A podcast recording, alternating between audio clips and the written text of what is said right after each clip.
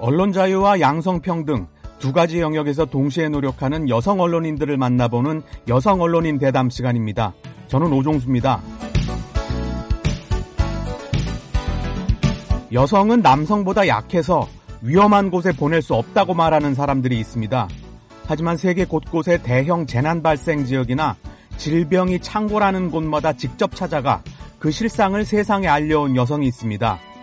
미국 유일의 전국신문 USA 투데이 소속으로 25년 이상 사건 사고 현장을 누빈 엘리자베스 위즈 기자인데요. 현재는 세계적 관심사인 코로나 백신 개발 현황 취재에 집중하고 있습니다. 지금 바로 이야기 듣겠습니다. 안녕하세요. 오늘 시간 내주셔서 감사합니다. 먼저 VOA 한국어 방송 청취자들께 자기소개를 해주시죠.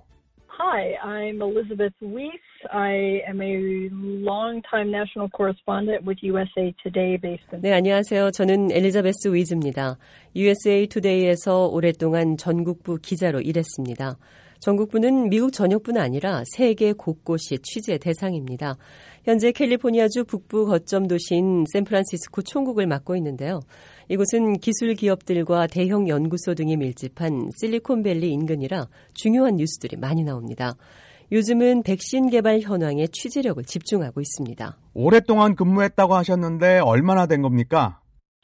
Oh my goodness. It has been more than 25 years. 어머나 세상에 지금 세어보니 25년이 훨씬 넘었네요.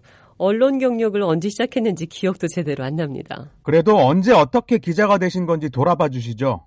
You know, I came to journalism kind of from the outside. I never studied journalism. 그게 참 사실 저는 언론의 문외한이었어요. 대학에서 언론학을 공부한 것도 아니고 언론계에 인연이 있는 집안 출신도 아닙니다. 전공이 스웨덴 어문학이에요. 대학 졸업 직후 워싱턴주 최대 도시인 시애틀에서 언론과는 무관한 직업을 가졌습니다. 그러다가 어느 날 시내에서 대학 동문을 만났어요. 둘이서 한창 수다를 떨다가 너 요즘 뭐 하고 지내? 물었더니 KOUW에서 수습 직원을 하고 있어 라고 하더군요. KOUW는 공영 라디오 방송인 NPR의 시애틀 지역 계열사거든요. 그게 저한테 충격이었어요. 친구가 방송국에서 일하는 게 어째서 충격이었나요? But it had just never occurred to me that regular people could be reporters. And I just looked at him and I said, wait a minute.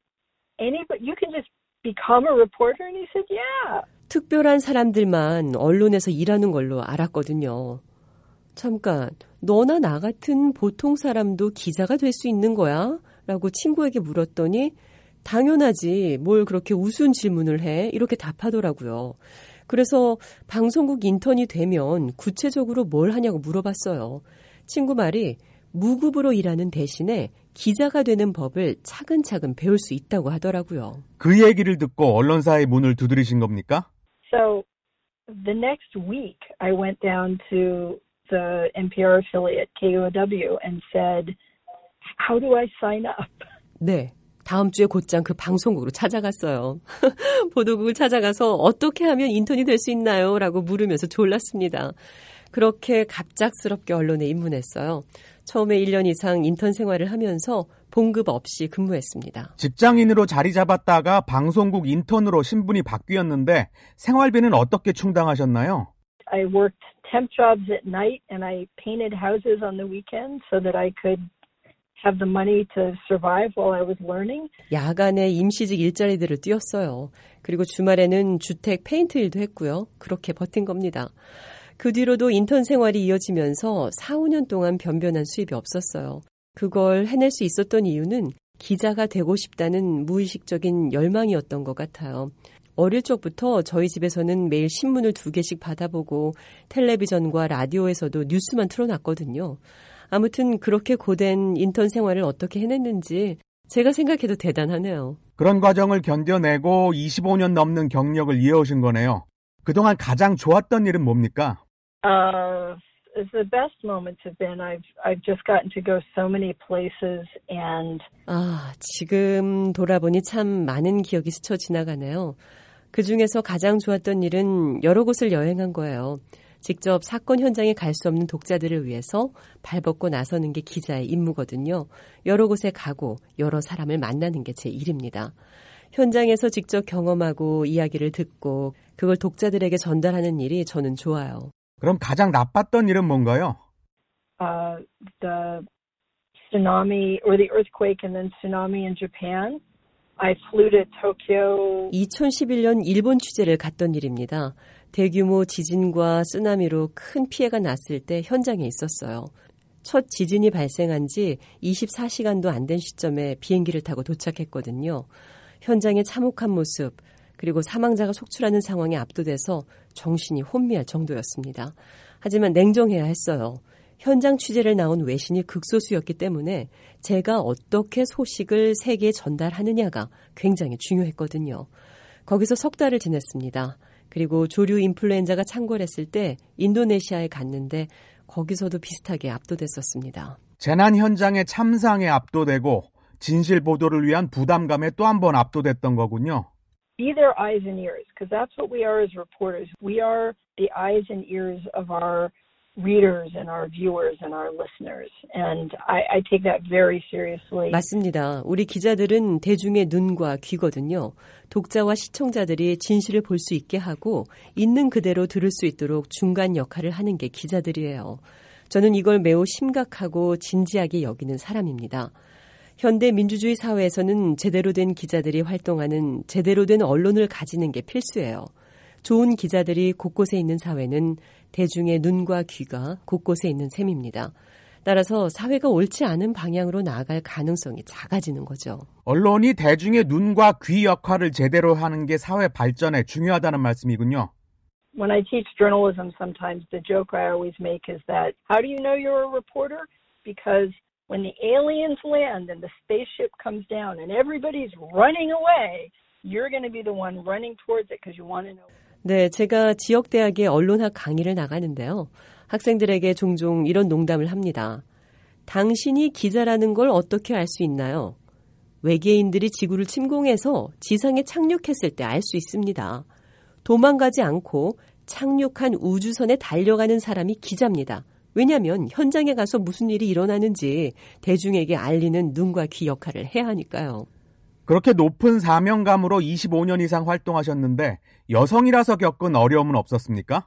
You know, I have to say I have not. Um, I mean, I may, I part probably it's that I've just been very lucky.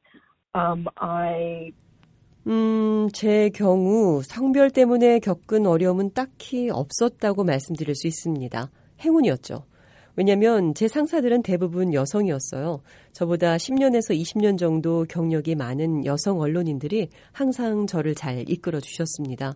그런 면에서 보면 제 주변에서는 양성 평등에 상당한 진전이 있었던 것이고 저는 그 혜택을 받습니다.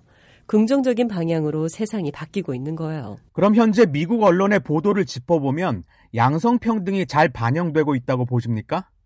coverage is harder.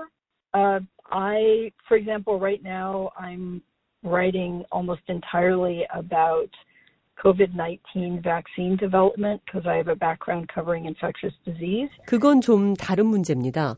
보도 내용은 양성 간의 균형이 잘 안 맞는 상황입니다. 언론의 잘못이라기보다는 우리 사회 전반의 문제인데요. 보건 분야 예를 들어볼게요.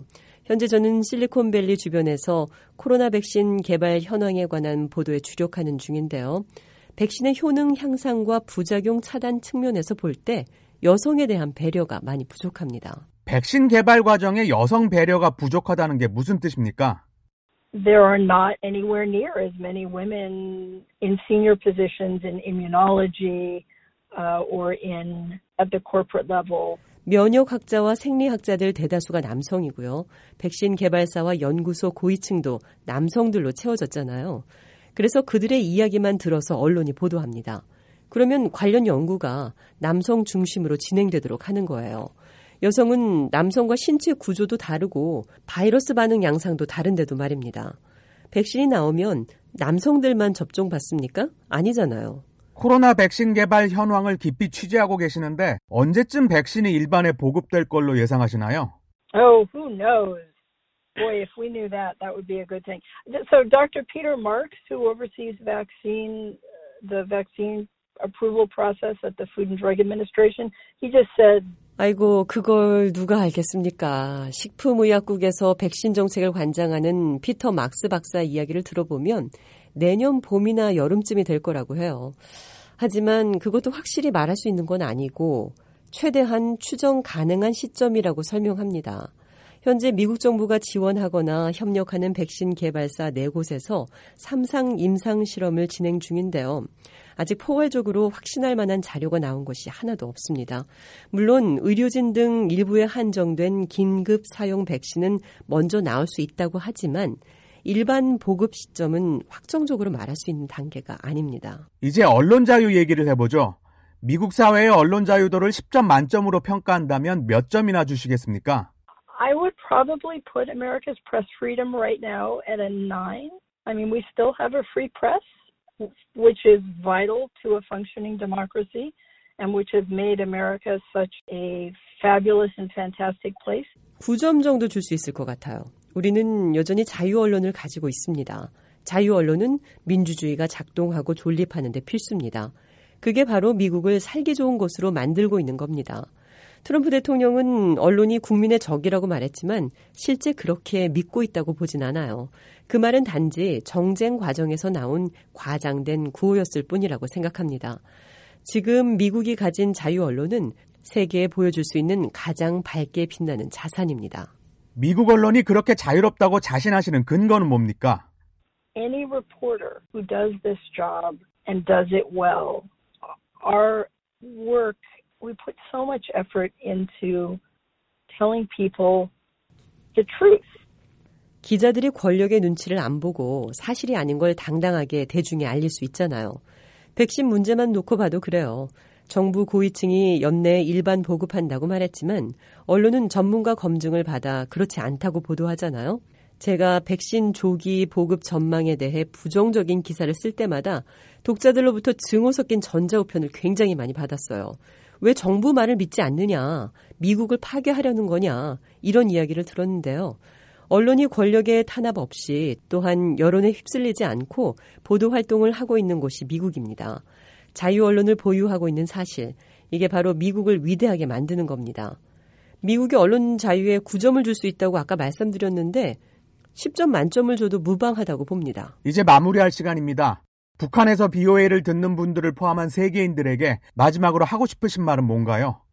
Things can happen if nobody's watching. It's remarkable the things people sometimes try and get away with. 언론의 역할 중에 가장 중요한 게 감시입니다. 감시가 없는 곳에서는 일이 제멋대로 굴러가기 마련이에요.